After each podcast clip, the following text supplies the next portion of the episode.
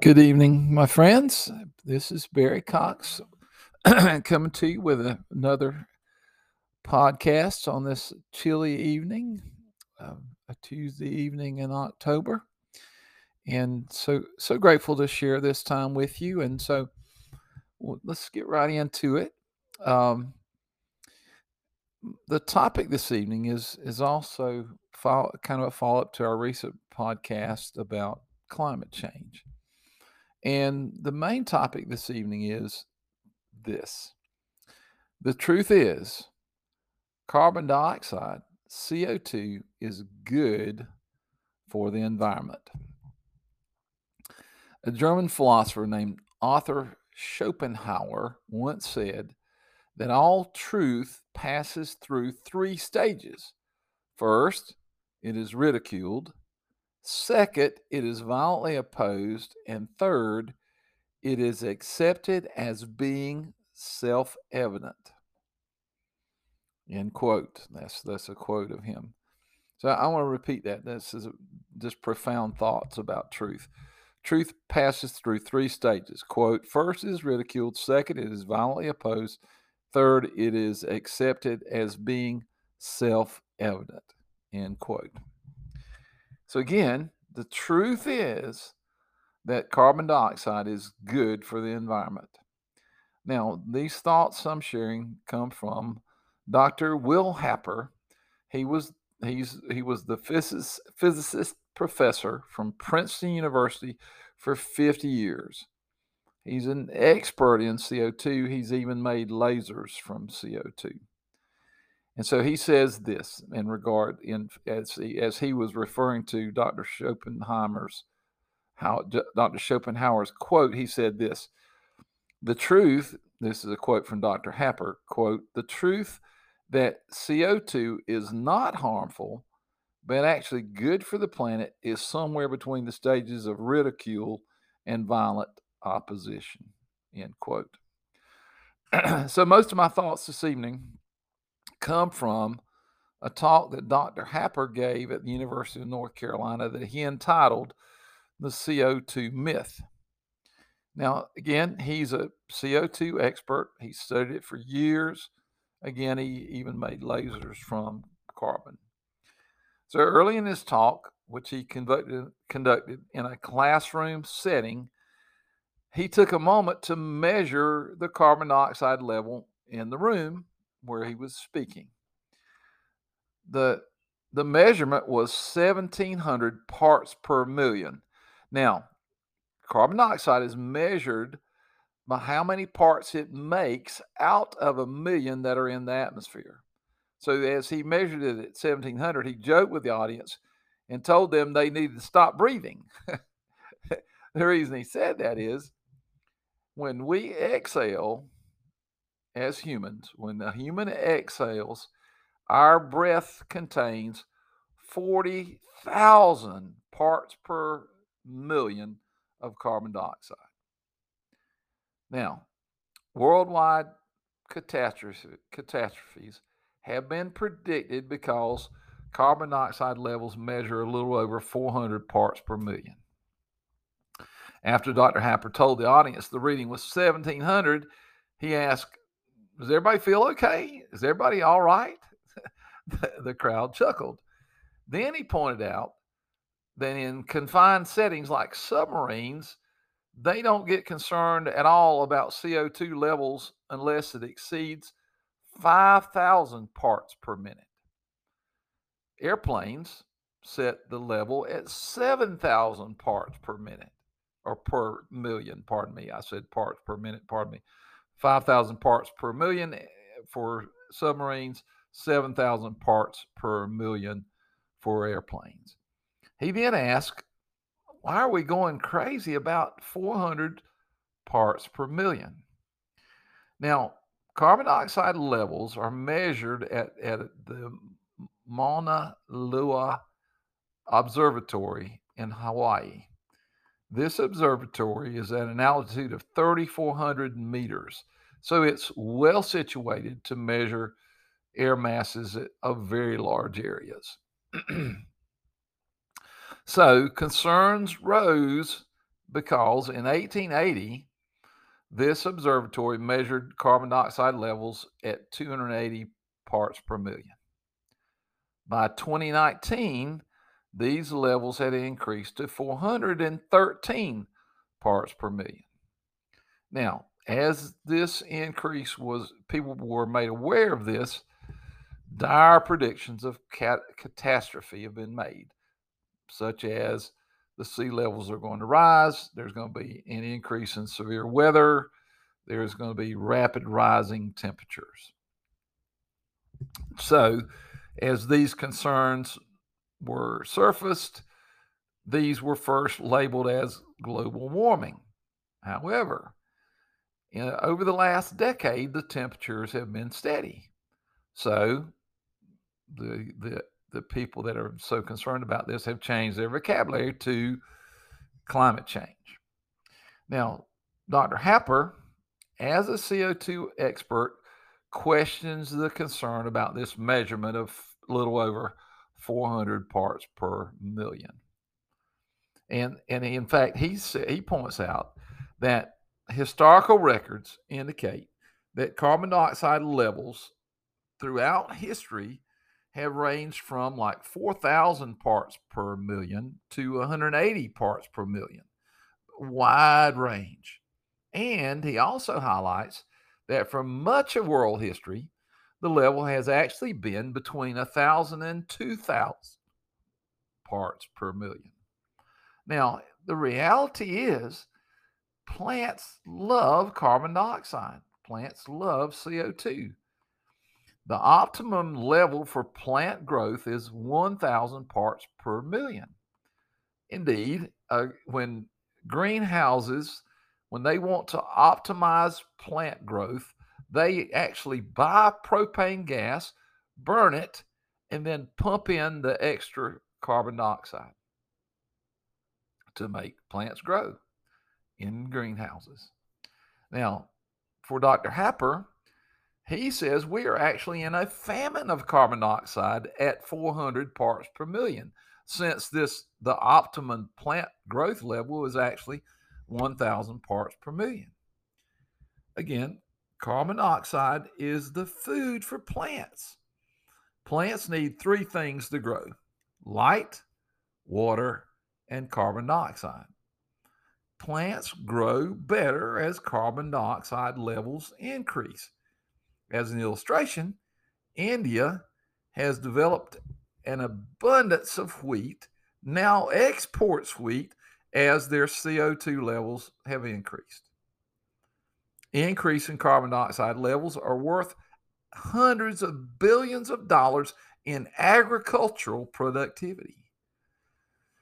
Now, according to the National Oceanic and Atmospheric Administration website, Quote, the carbon cycle is nature's way of reusing carbon atoms, which travel from the atmosphere into organisms on Earth and then back into the atmosphere over and over again. Since our planet and its atmosphere form a closed environment, the amount of carbon in this system does not change. Therefore, the carbon we currently have on Earth is the same amount we have always had. Now, where the carbon is located in the atmosphere or on Earth is constantly in flux. Carbon is continually exchanged between the ocean's surface waters and the atmosphere. The ocean covers 70% of the Earth's surface and is a giant absorber of carbon. End quote.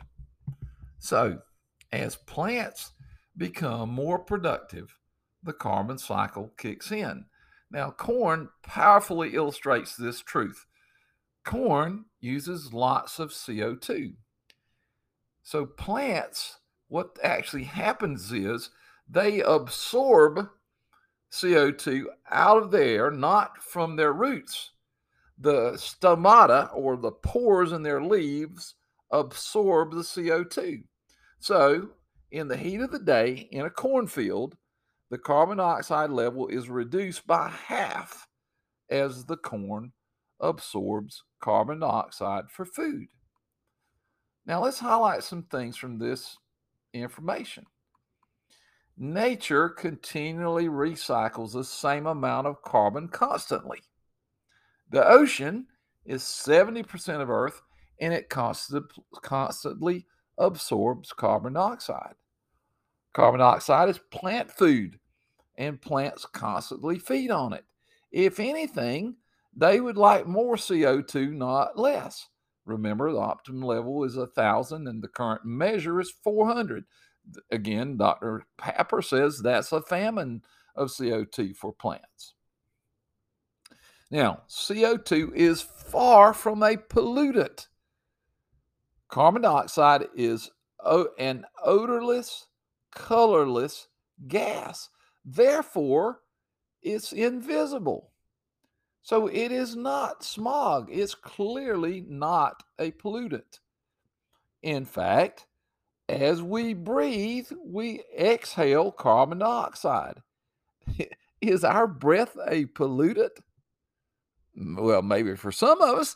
How about if we brush our teeth and use mouthwash? All living things depend on plants. Instead of too much carbon dioxide being a catastrophe, the real catastrophe would be too little carbon dioxide. Plants die if the carbon dioxide level drops below 150 parts per million. More carbon dioxide actually makes the world, more carbon dioxide in the atmosphere actually makes the world a better place. In fact, forests are coming back. We alluded to this with our last podcast. From 1982 to 2016, North American forests have increased by the size of Alaska and Montana combined. In that same period of time, 20, 1982 to 2016, forests in the United States and Europe combined increased by 35%. Now, again, plants they love carbon dioxide. Plant carbon dioxide is plant food. Now, these statistics are from a very positive book how, about how how the world is actually getting to be a better place. The title is 10 Trends Every Smart Person Should Know. It's by Marian Tupy. Highly recommend it. I got a copy of it. It's very encouraging. Now, finally, Dr. Happer has some, some amazing understanding about the true warming effect of carbon dioxide. He says this quote, the truth is, without the warming effect of carbon dioxide, we would freeze. Carbon dioxide has a unique doubling property. This means that carbon dioxide levels must double to increase temperatures by one degree Celsius. So, what that means is the current 400 parts per million must double to 800 in order for, for temperatures to increase by one degree. Then, if at 800, they must double to 1600 for temperatures to increase by another degree. Now, Dr. Happer illustrates this, this doubling property by the analogy of like painting a barn red. If we paint the barn and the first coat's a little bit light, then a second coat would darken it up significantly. But once it's dark red, more paint doesn't make much difference. Dr. Happer believes that the warming effect of carbon dioxide on Earth has already occurred because of this doubling property. In other words, it's very unlikely that the carbon dioxide levels are going to double repeatedly like this in order for that in order for carbon dioxide to cause the temperatures to actually increase. Now, Dr. Happer, his credentials, his expertise is without question. Yet, his thoughts that, quote, the truth that carbon dioxide is not harmful but actually good for the planet have been ridiculed. He closed his talk at the University of North Carolina. As he closed it, he mentioned that he had actually received postcards in which his life was threatened. he has received death threats. Now, Jesus, the way and the truth, was threatened with death many times before his ultimate death by crucifixion. Jesus warned us strongly to be careful that no one deceives you, and that just before his return, there would be a worldwide ruler who would control the entire world economy. Could global warming and climate change be a deception by which this ruler will actually seize power? Some profound thoughts, right? Let's pray as we close and ask the Lord to lead us as we consider these truths. Father, thank you for your love.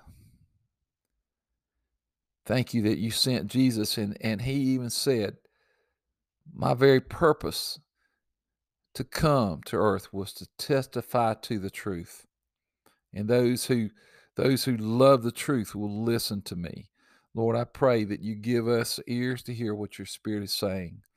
Lord, I pray that that that your truth would come to that point where regarding climate change that truth would the truth about carbon dioxide would become self-evident. I pray for for those people like Dr. Happer and others around the world that that understand the true um, the true properties of carbon dioxide that they would speak up and so, Lord, I pray that this truth would would go forth for your name's sake, Lord. And I pray that that that Lord that that we would you would protect us from deception.